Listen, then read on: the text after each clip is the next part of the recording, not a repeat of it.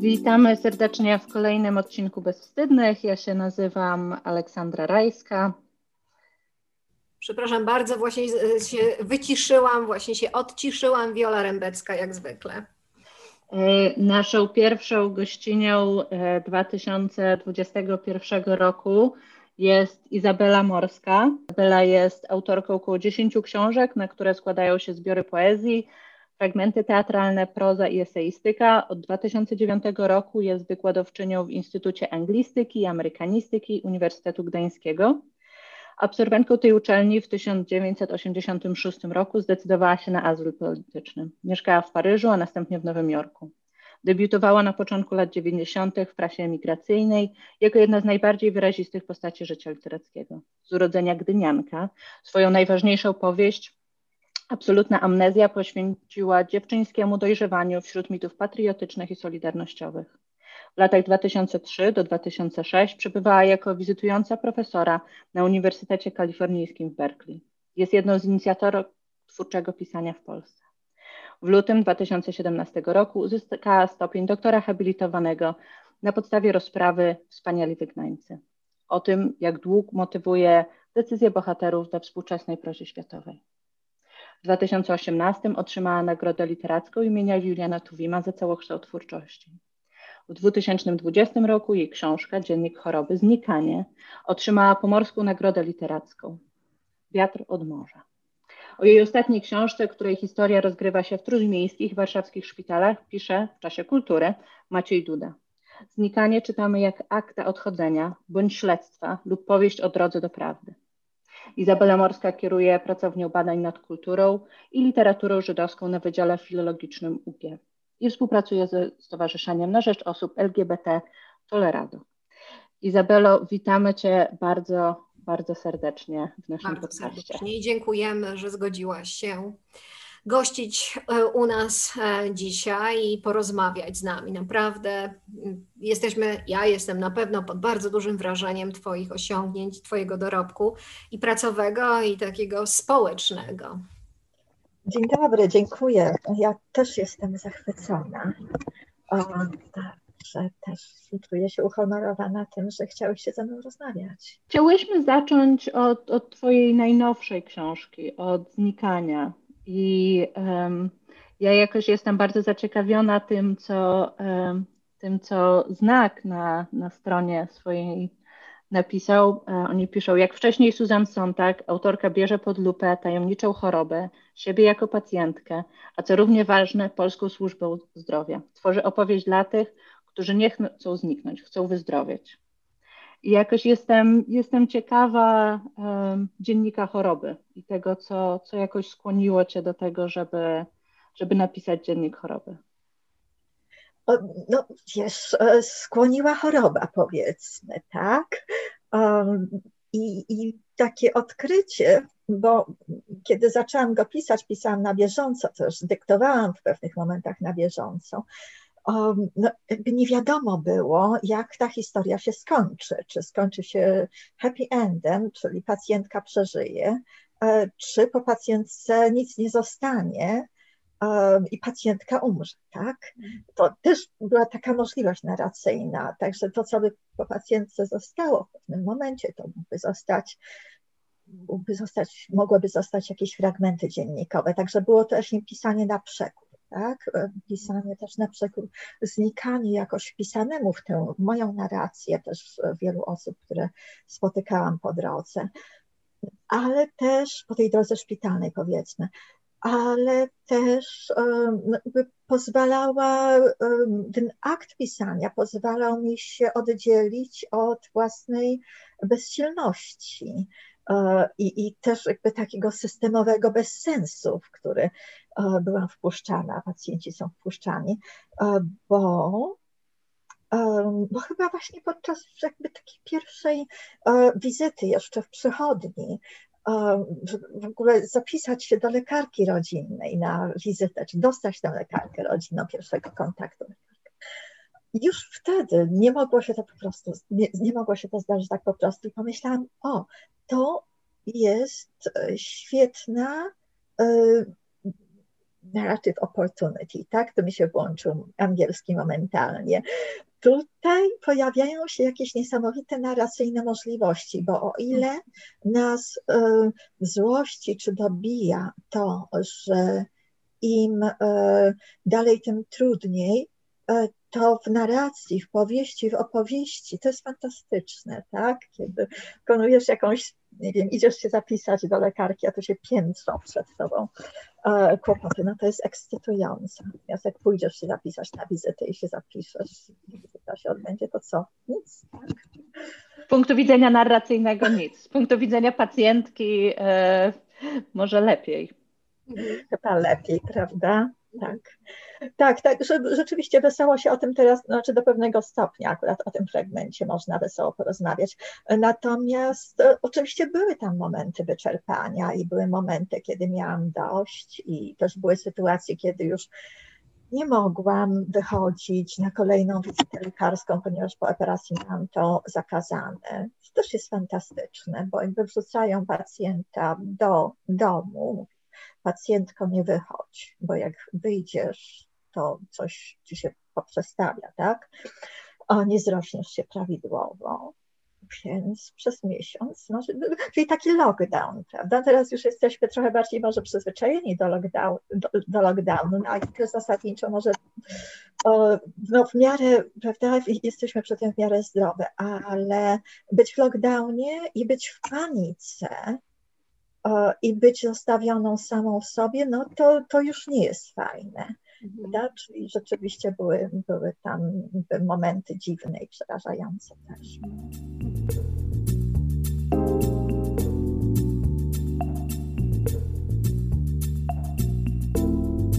Y, ja jestem pod ogromnym wrażeniem Twojej książki i bardzo Ci jestem za nią wdzięczna. E, czytając tą książkę, miałam takie poczucie, że towarzyszę ci właściwie nawet nie w takim e, zewnętrznym borykaniu się z kolejnymi wyzwaniami, ale takim borykaniu się wewnętrznym z kolejnymi wyzwaniami, żeby opracowywać no właściwie traumy za traumą, bo można powiedzieć, że Twoja książka jest o tym, jak w sytuacji choroby radzimy sobie, może Ty sobie radziłaś właśnie z takimi kolejnymi traumami bez, może w większości wypadków bez wsparcia. To, to mi się wydaje jakoś ważne, że opisałaś takie doświadczenie, gdzie trzeba się przedrzeć przez coś, co jest najbardziej w życiu przerażające, bo umieranie, e, taki proces chorowania, który zagrożony jest śmiercią, jest najbardziej przerażający. Nie ma nic bardziej przerażającego jak to, kiedy zdajemy sobie sprawę, że jesteśmy śmiertelni i ta śmierć nie jest gdzieś odroczona w czasie, czy gdzieś taka teoretyczna, tylko blisko nas i musimy z tym sobie dawać radę. Język, jakiego używasz, dla mnie osobiście, jako psychoanalityka, jest takim językiem, który jest mi bardzo bliski, bo on bardzo precyzyjnie opisuje, nie epatując straszliwie jakimiś przeżyciami, tylko tak precyzyjnie wydobywa znaczenia.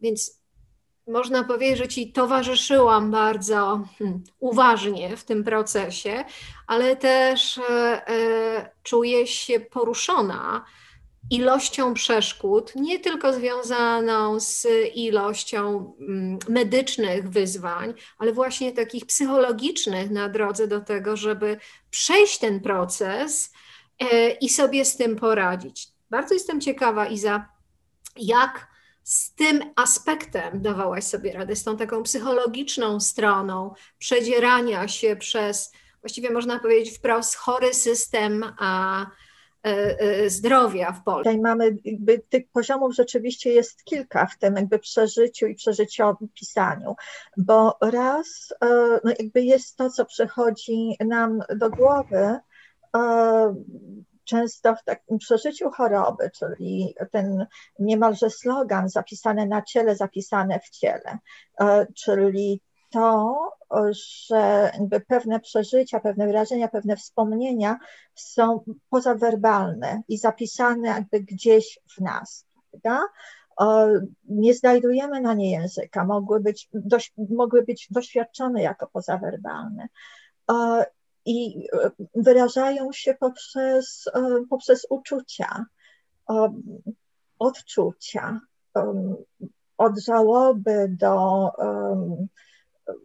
paniki, do stłumienia, do wycofania, do gniewu, do takich też bardzo ekspansywnych uczuć. No, czasem może być też doświadczenie radości zapisane w ciele, bardzo, bardzo fajnie. Ale w momencie, kiedy jesteśmy w systemie szpitalnym, i tutaj rzeczywiście masz rację, że system oczekuje tego, abyśmy były bezgłośne, przechodząc przez proces choroby.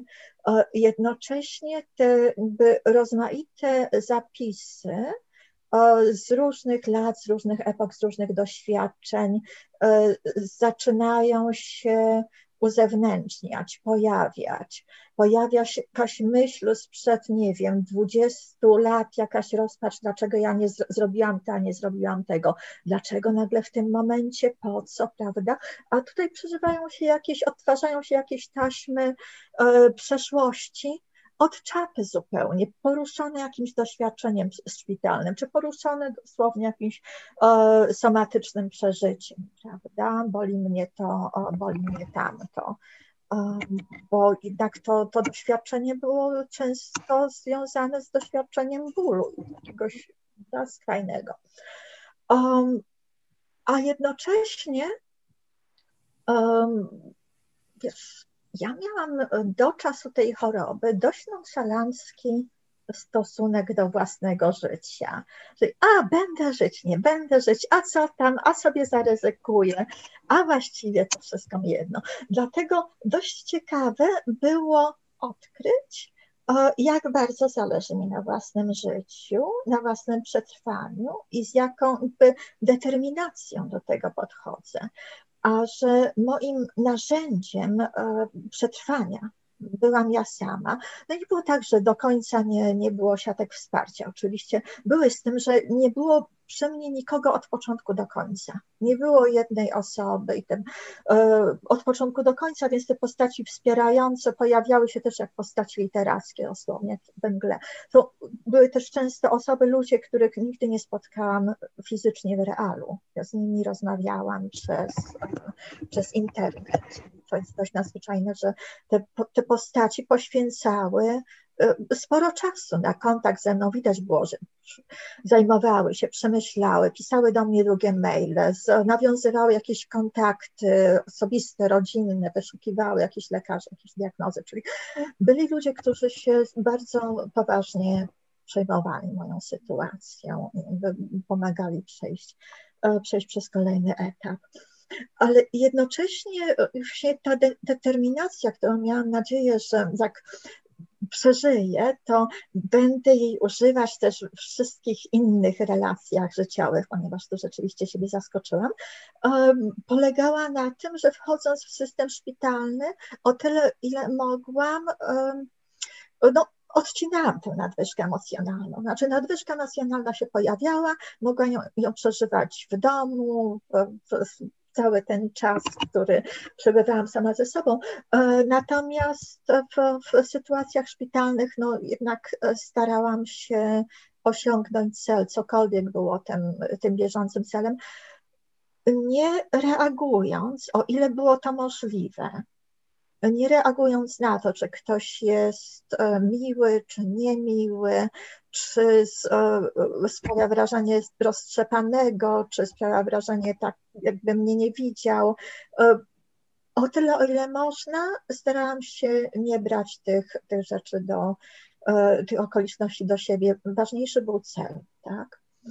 Ale też, wiesz, przeciwne było to w pewnym momencie, bo mówimy o, o niepokoju związanym ze, o, ze śmiercią, a ja zaczęłam śmierć traktować jako taki kolejny mhm. akt, który jakby wymaga uporządkowania. Bo gdzieś w lipiec, czyli ten środek choroby, jeszcze przed, przed operacją. Ja ostatkiem sił zaczęłam, zaczynam sprzątać swoje papiery, żeby jak ktoś tam przyjdzie w tą przestrzeń, żeby nie zobaczył pieprznika, tak? Tylko rzeczy mają być uporządkowane albo porządkuje swoje sprawy testamentowe i od razu się czuje lepiej. Tak? E, czyli ten element, element porządku w przeciwieństwie w całej tej chaotycznej e, sytuacji, o tyle o ile mogłam, prawda, cokolwiek mogłam porządkować, rzeczywiście bardzo, e, bardzo dobrze robił. No, a wiesz, powiem, jakby pojawia się drugi trzeci poziom, ponieważ mm, przeżywasz, to jesteś w tym, sporo tych sytuacji jest rzeczywiście ohydnych i nie chcesz do nich wracać. I wiele osób, które jakby przetrwa szpital w ten sposób, czy ma taką dłuższą drogę i przetrwa no stara się myśleć faktycznie o tym, ostatecznie o tych lekarzach, którzy pomogli, którzy byli fajni, no bo jakby są, prawda? Gdyby ich nie było, to, e, to, to e, rozmowa by się nie odbywała. E, kasuje się wtedy automatycznie kasuje się te nieprzyjemne doświadczenia, wychodzi się i więcej się o tym nie myśli, tak? Ruszamy w tą stronę, która ostatecznie ze szpitalem nam się nie kojarzy. Mhm. Także ten proces e, pisania był już kończę. Ten proces e, pisania był e, no, niestety takim przeżywaniem tego, tego na nowo i właśnie bardzo często tego, co świetnie się składało narracyjnie, ale co jednak należało do tych opowieści, które ludzie dla własnego dobrobytu psychicznego po wyjściu z systemu zapominają. Tak? Przeżywałam to i przeżywałam jeszcze raz w poszczególnych redakcjach, w poszczególnym jakby kształtowaniu, w każdym kształtowaniu tego rozdziału, po to, żeby on się nadawał do czytania.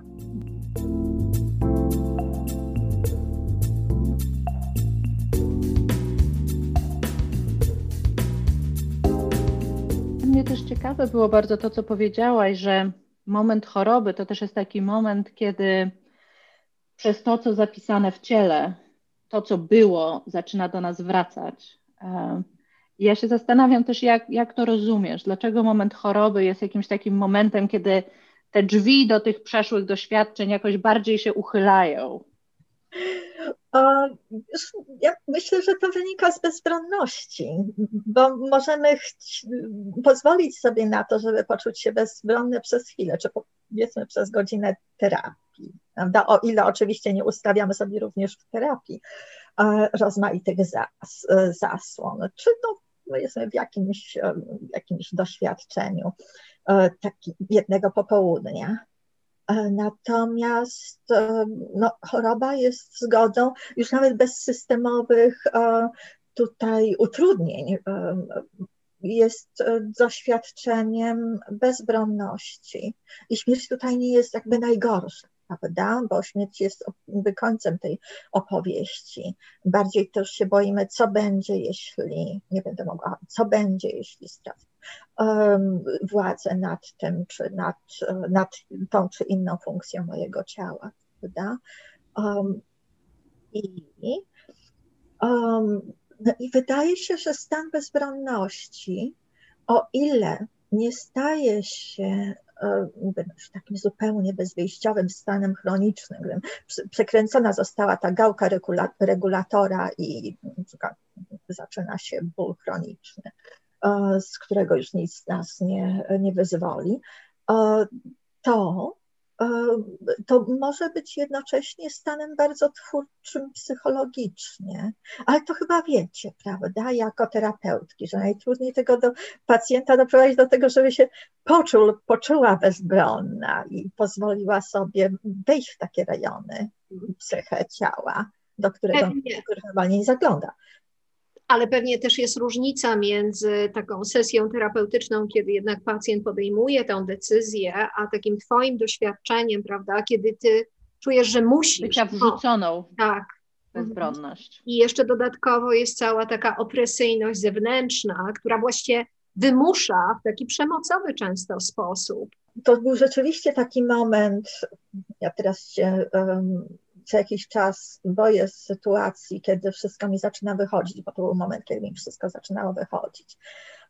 Także ta, ta choroba się pojawiła no jakby z jednej strony mi z gruszki, mi z pietruszki, a z drugiej strony, no może kolaps nastąpił właśnie dlatego musiał nastąpić, kiedy się przez moment jakby poczułam fajnie i bezpiecznie. No i bum, hmm. ta ciało się rozkłada.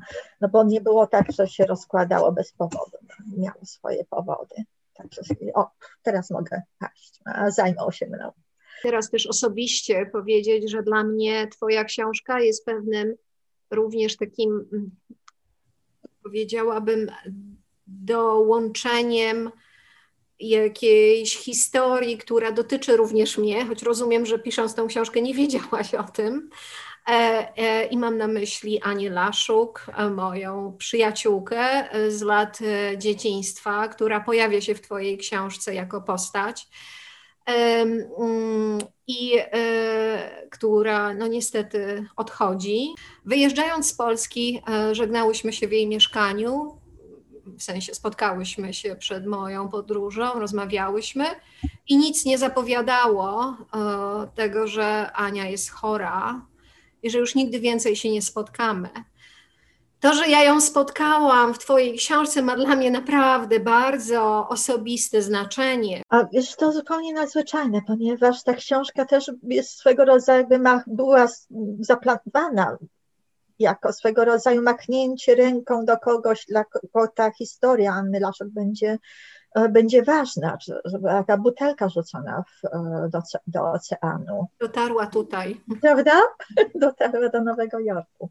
Tak, kiedy by zdarzało mi się no jakby nie tyle utknąć, co by złościć się na to, że znowu mam, pisząc już, redagując, siedzieć w tym okropnym szpitalu na Banacha na przykład w Warszawie i przeżywać e, na nowo tę traumę na traumie, e, to jednak mówiłam sobie, pouczałam się w ten sposób, że jeśli tego nie napiszę, to jednak ta um, czy, trudno to nazwać historią Ani Laszuk, ale taka niesamowita koincydencja, bo my byłyśmy w dwóch różnych szpitalach warszawskich na oddziałach neurologicznych e, w tym samym czasie.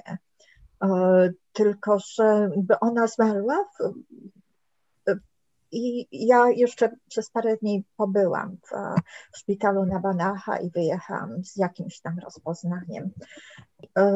No i znów był to taki moment, kiedy można było jakby spojrzeć wstecz, spojrzeć na własną teraźniejszość, spojrzeć wstecz, zobaczyć, co, co zostaje, bo by strata Ani Laszuk, no może teraz jakby pojawiają się osoby, które pewnego stopnia potrafią zastąpić jej energię, ale nie wydaje mi się, żeby to rzeczywiście stracona została osoba e, niezastąpiona.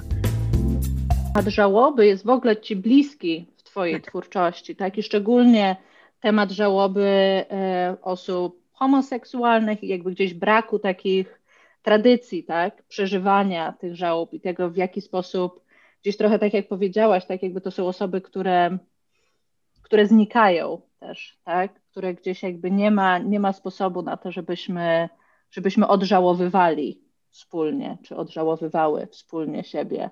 I też tak sobie myślę o, o Twojej nowej książce i o tym gdzieś, jak, gdzie, gdzie tam się łączy ta żałoba, tego przeżywania żałoby po kimś, ale też jakiejś takiej żałoby osobistej, związanej z tym, co mówiłaś wcześniej, tak? Czy utracę tą możliwość, czy utracę to, czy teraz moje życie stanie się, czy, czy ja też muszę przechodzić przez jakąś żałobę różnych umiejętności, funkcji, czegokolwiek, tak, związanego z ciałem.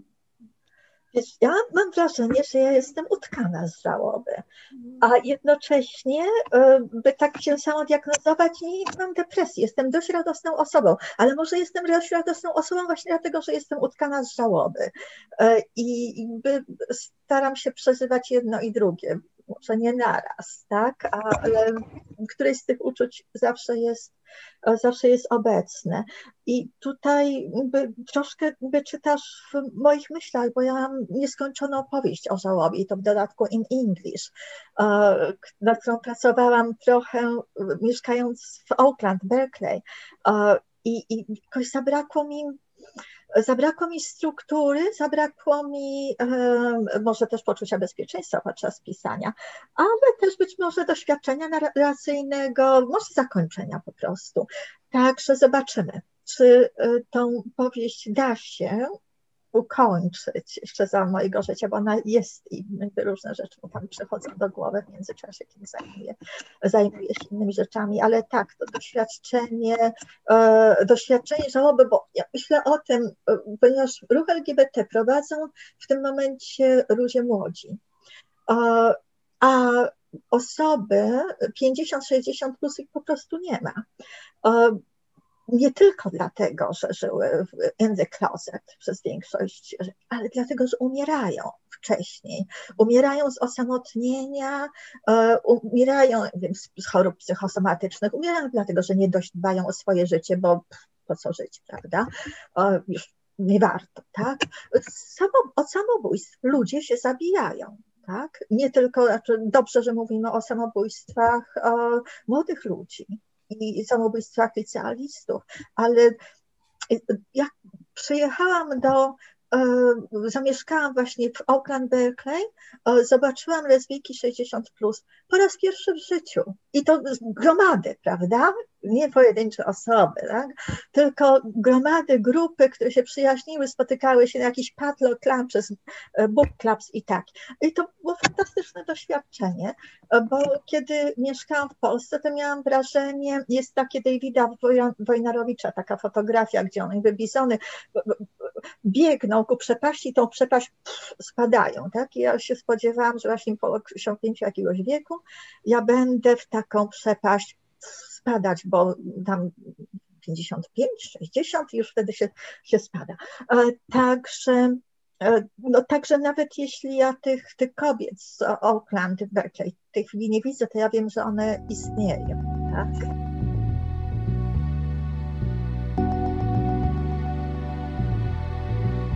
Rozmawiałyśmy o systemach trochę, e, o systemie, który wyklucza, o systemie, który, który gdzieś znika niektóre osoby i myślę sobie, że to jest tak naprawdę jakby gdzieś wprowadzenie do myślenia o nieposłuszeństwie obywatelskim, jakby jakie są też nasze takie etyczne wyzwania do nieposłuszeństwa, kiedy, kiedy jesteśmy w kontakcie z takimi systemami.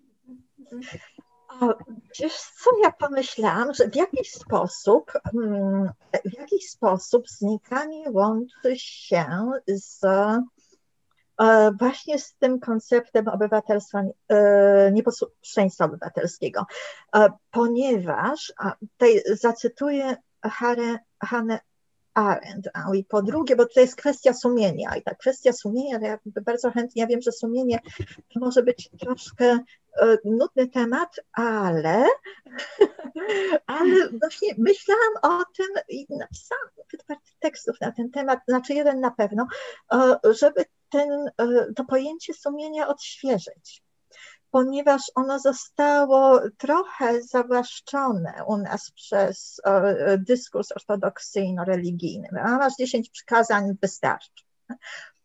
A, I odłożone zupełnie przez, e, przez dyskurs e, praw obywatelskich, ale zaraz wam powiem dlaczego.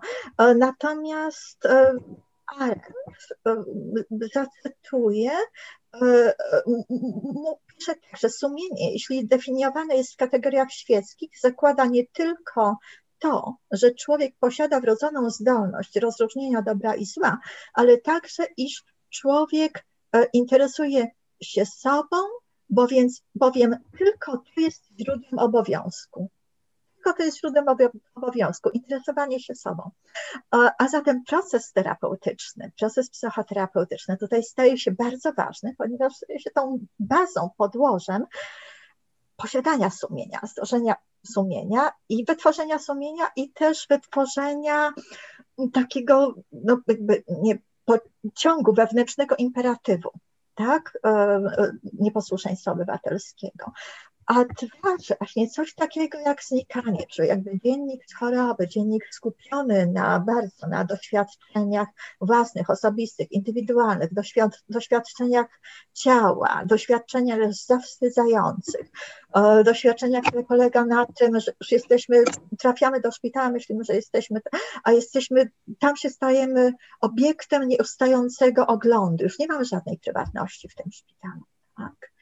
To, że mogą wejść do, poko do pokoju, ja rozumiem, że mogą, tak? Na tym to polega. Że, e, mogą wejść tam do pokoju w każdej chwili w środku nocy i zapalić światło.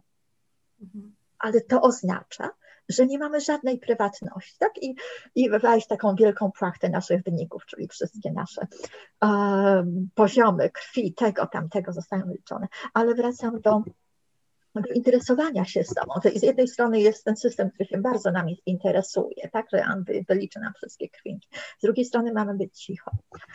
O, także baza, Harent musiała to wziąć od Cycerona, od, od tych antycznych e, myślicieli, e, ale e, ewidentnie ona zakłada, że człowiek nie interesujący się sobą może nie być zdolny do wytworzenia aktywnego sumienia, a zatem do wytworzenia też sobie chęci protestu w momentach, sytuacjach skrajnych bo jakby protest obywatelski, akt nieposłuszeństwa obywatelskiego nigdy nie jest łatwy.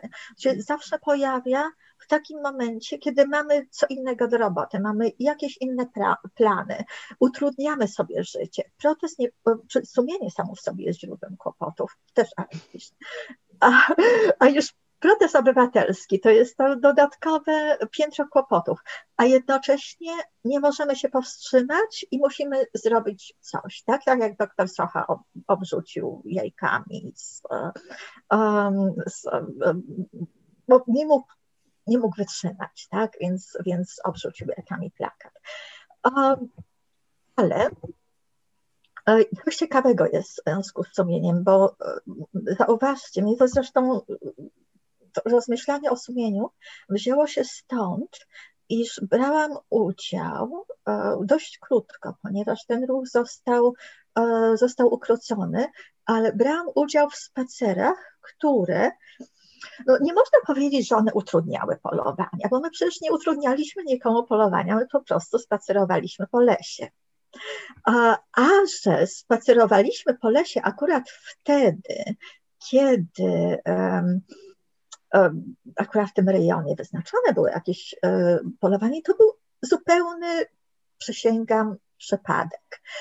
A że dzięki temu no, jakieś jelonki zostały ocalone, czy jakieś liski, no to też przypadkowo było to, e, było to bardzo przyjemne. I ja się wtedy zaczęłam zastanawiać, że aktywiści E, z ruchu antymyśliwskiego. No to jest spore poświęcenie. Wstać o 5 rano, zapakować się do jakiegoś zimno, do zimnego samochodu. Oni nie dobrych samochodów, no tak, aktywiści często, e, często są trochę biedni, więc jakimś rozlatującym się e, wozem na tych kolejnach leśnych, niszcząc go, tak, przy tym już do reszty, jeżdżą, gonią tych myśliwych, z poczucia obowiązku obywatelskiego, z sumienia. Tak? Ale myśliwi też mają sumienie, przecież oni nie działają wbrew swojemu sumieniu, tylko to, co wykonują myśliwi w latach, to te, w lasach, to też jakoś wykonują, rozumiem, zgodnie ze swoim sumieniem.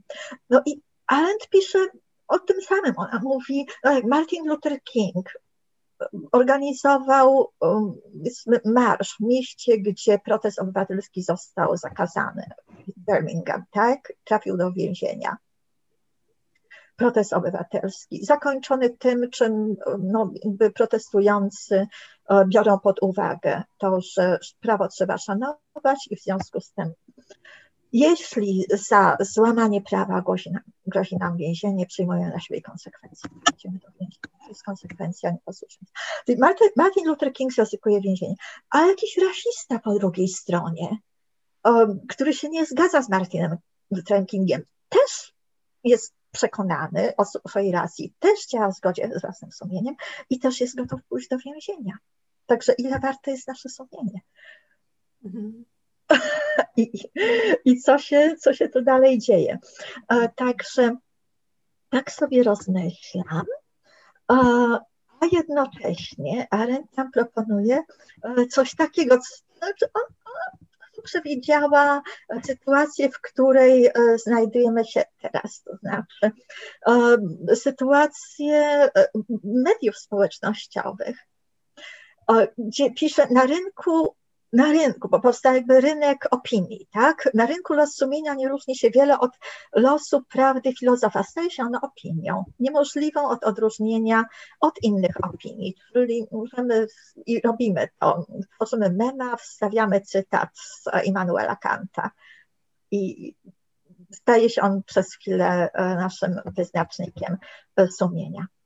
Ale e, jednocześnie e, pisze Arendt, że, pewna, że może zdarzyć się tak, że pewna ilość sumień będzie współbrzmieć, a protestujący w imię sumienia zdecydują się wkroczyć na rynek i dać się słyszeć publicznie, i wtedy już nie mamy do czynienia z jednostkami typu Sokrates czy, czy Thoreau, tylko właśnie mamy grupę e, ludzi, masę ludzką, praktykującą e, nieposłuszeństwo obywatelskie.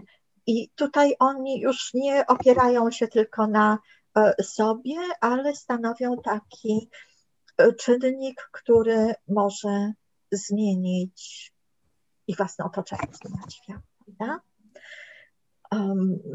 Bo okazało się, nie przyjrzałam sobie tych danych statystycznych, ale dane statystyczne przekonują nas, e, że protesty bezprzemocowe, protesty obywatelskie, aczkolwiek złamanie prawa niekoniecznie, tutaj nie musimy koniecznie zrównywać, tak?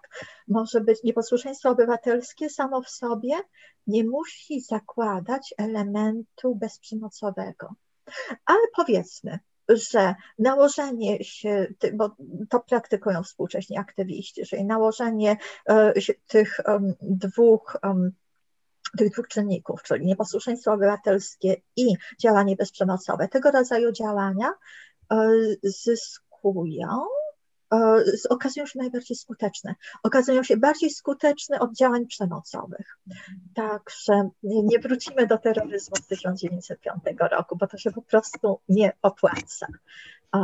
Jest to bardzo ciekawe. Jest to bardzo ciekawe rozmyślać o tych o koncepcjach e, o tym, co pisze Arendt, o nieposłuszeństwie obywatelskim, o masowym nieposłuszeństwie, które jest nareszcie słyszalne w kontekście no właśnie strajku kobiet, tak? Mhm. Czyli tych mm, przeżyć, doznań, e, które się odbywały na polskich ulicach w październiku w listopadzie. Izabela, czy myślisz, że to, co dzieje się w Polsce ostatnimi laty, to jest takie zderzenie dwóch systemów wartości, dwóch perspektyw, można powiedzieć dwóch y, y, y, sumień, tak?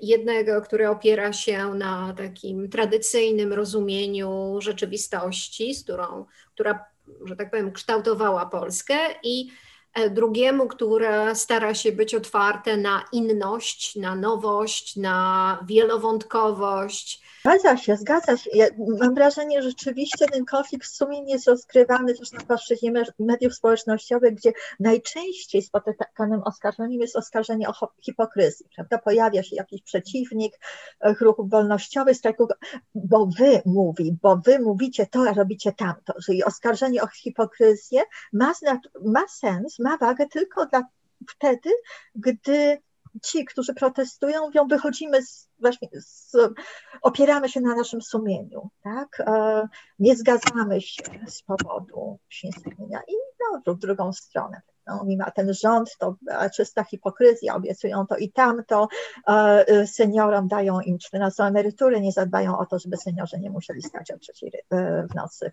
w kolejce po szczepionkę, prawda, czy coś, coś takiego się ostatnio.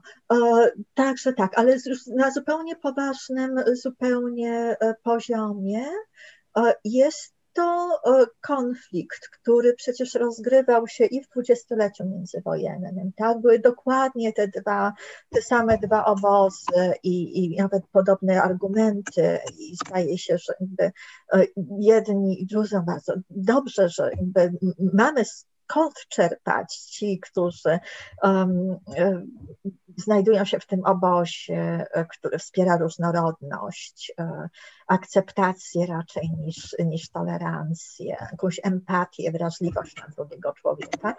Um, I mam, mamy wrażenie pełną demokrację, a nie też dziki neoliberalizm w połączeniu z kruchtowy neoliberalizm, tak? Jeszcze do tego w takiej wersji polskiej.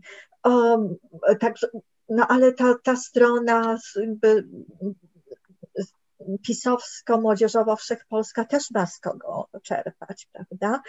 Bożena Kew ogłosiła w krytyce politycznej taki um, artykuł, gdzie przewrotnie zacytowała jednego autora. To było w temacie tegoż, iż o, ukazało się nowe tłumaczenie, krytyczne tłumaczenie Mein Kampf. Um, no i podała kilka tych e, zupełnie zjadliwych cytatów o mordowaniu Żydów. I mówi, a, a to nie jest Hitler, a to jest nasz własny Dmowski, tak?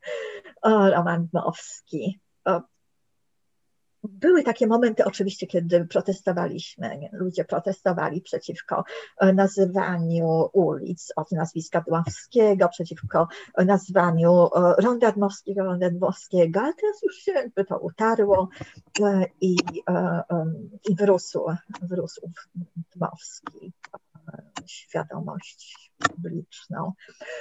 Ale można też sięgnąć dalej. Zaczęłam w związku z tym, czym się zajmuję ostatnio, e, czytam historię z lat powiedzmy 1818-1830. Odbywało się też dokładnie to samo, w trochę innym kontekście.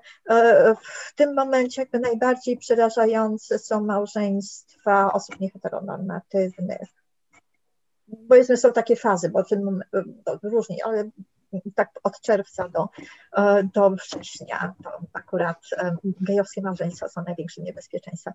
Natomiast e, w tamtym czasie, mówię 1818-1830, to było zniesienie pańszczyzny.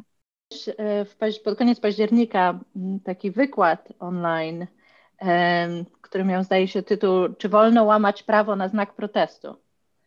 Tak. Więc jestem, jestem a propos tego niszczenia dworów, też jestem, jestem ciekawa, bo mam wrażenie, że podczas protestów i tutaj, i w Polsce, to jest taki wątek, który bardzo często powraca, tak? Że bardzo często gdzieś słychać, no, no ale jest granica tam, nie wiem, nie wolno tej szyby w sklepie wybić, albo jest granica, nie wolno tym jajkiem rzucić, tak?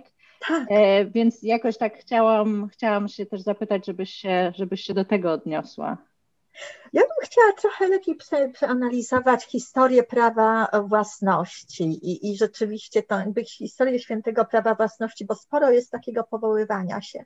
Dobrze jest oczywiście przypomnieć, że praw kobiet by nie było, gdyby sufrażystki brytyjskie, może inaczej to, ale e, sufrażystki brytyjskie e, posuwały się do aktów takich jak, no nie tylko wrzucanie bomb do skrzynek pocztowych, bo to bardzo je fascynowało, wtedy te skrzynki wybuchały.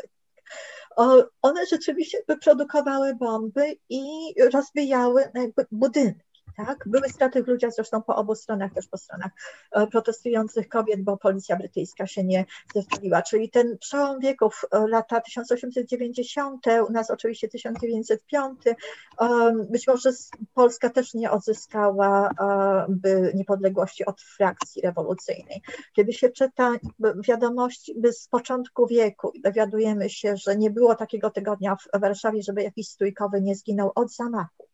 Tak? To e, możemy pomyśleć, że znajdujemy się teraz w zupełnie innym kontekście, gdzie możemy się jakby pieścić z napisem na murze, czy jakby rzutem jajkiem o, o baner, prawda, czy ewentualnie tą rozbitą szybą sklepową w taki sposób, że nikogo spadając nie uszkodziła.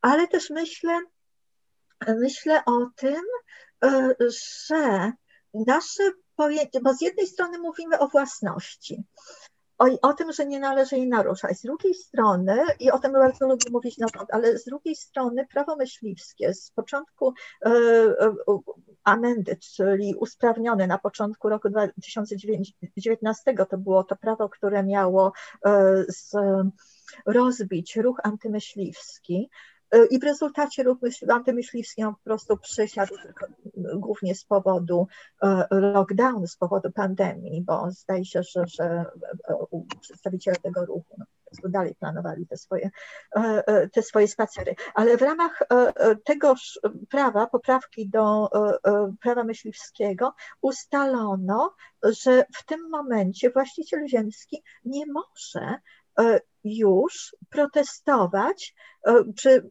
utrudnić myśliwym urządzenie polowania na jego terenie, co jest zupełnie nadzwyczajne, bo w, jak rozumiem w USA wygląda to trochę inaczej, raczej tak, że do właściciela ziemskiego zwraca się grupa myśliwych, musi się upewnić, że będzie mieć ubezpieczenie, jeśli komuś się coś stanie, to trzeba będzie wiedzieć, kto będzie płacił. U nas się nikt tym nie przejmuje. Ważne jest, żeby grupa myśliwych mogła przejechać przez e, Twoją posiadłość, na przykład przez stadniny koni tak? Masz konie, ale w tym momencie to, że masz, masz na własność tę stadninę koni, nie ma żadnego znaczenia, ponieważ faktycznie e, banda myśliwych może wjechać w tę stadninę koni i zrobić tam, urządzić tam sobie polowanie ze strzelaniem ale jednocześnie przejmujemy się rozbitymi jajkami, tak? Czyli co, co tutaj się dzieje jakby ze świadomością ludzką, jakąś wrażliwością na, nawet na takie pojęcie jak prywatna własność, w kraju, w którym się nie, nie szanuje jednak ostatecznie prywatnej własności. E, ale niestety na dzisiaj będziemy musiały będziemy musiały kończyć. Dużym e, żalem, z dużym żalem, bo rzeczywiście to, co mówisz, jest niezwykle fascynujące i bardzo takie, powiedziałam, głębokie z różnych stron, za co jestem Ci niezwykle wdzięczna. Tak, naprawdę. Dzięki. Bardzo, no, bardzo dziękuję. Ja się czułam zainspirowana Waszymi pytaniami także. I chęcią słuchania także wyszło fajnie. Do usłyszenia w kolejnym odcinku. Tak jak zawsze możecie do nas pisać na Instagramie, na Facebooku. E, Izabelo, czy Ty byś chciała powiedzieć, gdzie nasi słuchacze i słuchaczki mogą znaleźć Ciebie i Twoją twórczość gdzieś poza księgarniami w internecie, gdzie można Cię obserwować i szukać? Na pewno jestem, oczywiście, na jestem na Instagramie, chociaż nie, nie bardzo go pilnuję. Mam swoją stronę autorską na Facebook i tam wklejam wszystkie aktualne wydarzenia. Jest też strona e, morska.net slash appearances i tam też wklejam linki do na przykład nagrań podcastów, czyli tak, są takie, całe takie moje archiwum można znaleźć na morska.net. Więc tam zachęcamy Was, żebyście szukali e, jeszcze więcej Izabeli. E, tak jak zawsze zachęcamy Was do pisania do nas, zadawania pytań. E, do usłyszenia w kolejnym miesiącu. Dziękuję bardzo. Dziękujemy.